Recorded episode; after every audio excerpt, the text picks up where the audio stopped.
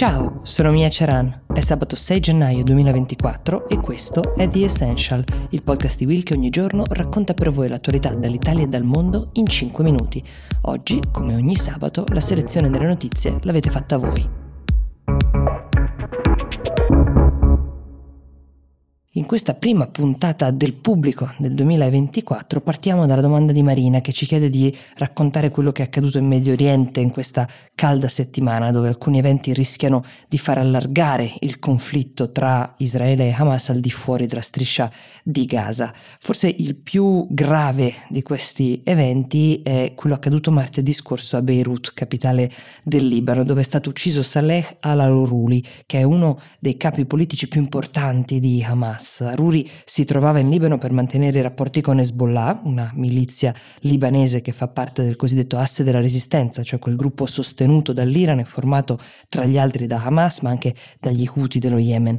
L'asse della resistenza ha subito accusato Israele di questo omicidio, però l'esercito israeliano non ha né rivendicato né commentato. È altamente probabile che l'attacco sia stato effettivamente opera di Israele. La cosa strana è che Israele ha sempre rivendicato storicamente l'uccisione dei leader di Hamas. Questa volta però qualcosa cambia. Perché? Perché l'uccisione è avvenuta in Libano e potrebbe definitivamente trascinare Hezbollah nella guerra tra Israele e Hamas.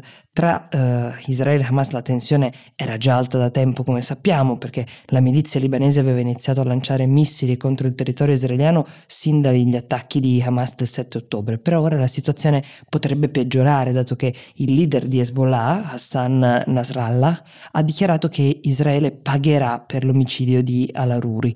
Anche il governo libanese ha accusato Israele di questo attacco a Beirut, però ha invitato Hezbollah a non causare un'escalation del conflitto. Se Hezbollah dovesse mettere in atto un grande attacco contro Israele, trascinerebbe di fatto tutto il Libano in una guerra potenzialmente disastrosa per il paese che da anni sta vivendo una gravissima crisi economica. L'altro grande evento invece della settimana è stato l'attacco terroristico nella città iraniana di Kerman che ha avuto 84 vittime. Questo attacco è avvenuto con l'esplosione di due bombe durante le commemorazioni per l'anniversario della morte del generale israeliano Qassem Soleimani Soleimani che è stato ucciso nel 2020 in un attacco di droni eh, messo in atto dagli Stati Uniti. Il governo iraniano aveva subito accusato Israele e gli Stati Uniti di aver messo in atto questi attacchi, ma giovedì è stata l'ISIS a rivendicare la strage e ha spiegato anche le ragioni dell'attacco in un discorso in cui ha parlato soprattutto del conflitto nella striscia di Gaza, ma ha spiegato che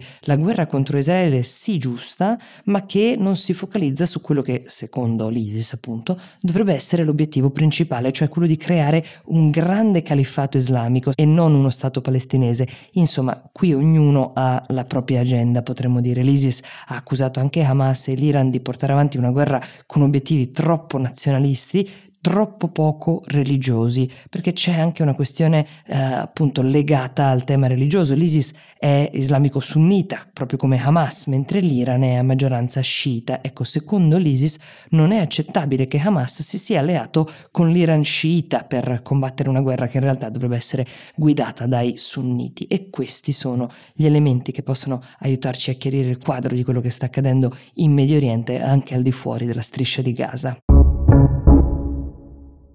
Adesso veniamo alla domanda di Mirko che invece ci chiede di uh, spiegare perché Oscar Pistorius, ormai ex atleta paralimpico uh, sudafricano, è stato scarcerato dopo aver scontato solo 9 anni della sua condanna, che invece era di 13 anni e 5 mesi, per aver ucciso nel 2013 la sua fidanzata Riva Steenkamp. Piccolo flashback, uh, nel 2013 Pistorius era uno degli atleti più famosi al mondo, dato che dopo aver vinto molti tornei paralimpici era diventato l'anno l'anno prima il primo atleta con le protesi a entrambe le gambe a partecipare alle Olimpiadi, questi erano i Giochi di Londra del 2012 la sua storia è diventata uh, un esempio, una fonte di ispirazione per tantissime persone in tutto il mondo e lui ovviamente un grande paladino. Immaginate lo shock di portata globale, non solo nazionale, quando il giorno di San Valentino del 2013 la sua fidanzata, eh, famosa modella sudafricana, eh, viene ritrovata morta, uccisa a colpi di pistola proprio nella loro casa di Pretoria. Principale indiziato è proprio lui, Pistorius. Da qui prende il via un processo che forse è tra i più seguiti della storia sudafricana, ma anche dai media di tutto il mondo. Pistorius come linea difensiva sosterra sempre di aver sparato a riva attraverso attraverso la porta del bagno pensando che un ladro si fosse introdotto in casa loro, ma per l'accusa invece l'uccisione eh, di Steenkamp sarebbe stata il risultato di un litigio e diversi testimoni confermano questa tesi.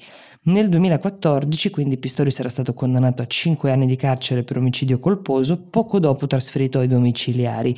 Nel 2015 però eh, il processo di appello aveva convertito la condanna in omicidio volontario e la pena era stata aumentata prima a 6 anni e poi a 13 12 anni e 5 mesi. Ieri però Pistorius è stato scarcerato dopo aver scontato appunto solo 9 anni di prigione perché in base alla legge sudafricana un carcerato può chiedere la libertà vigilata dopo aver scontato almeno metà della sua pena in carcere se sussistono determinate condizioni. Quella di Pistorius sarà di fatto una libertà vigilata fino alla scadenza della sua condanna, che quindi nel 2029 dovrà rimanere in casa per molte ore al giorno, gli sarà ad esempio vietato di bere alcolici, inoltre non gli sarà permesso di parlare in alcun modo con i media.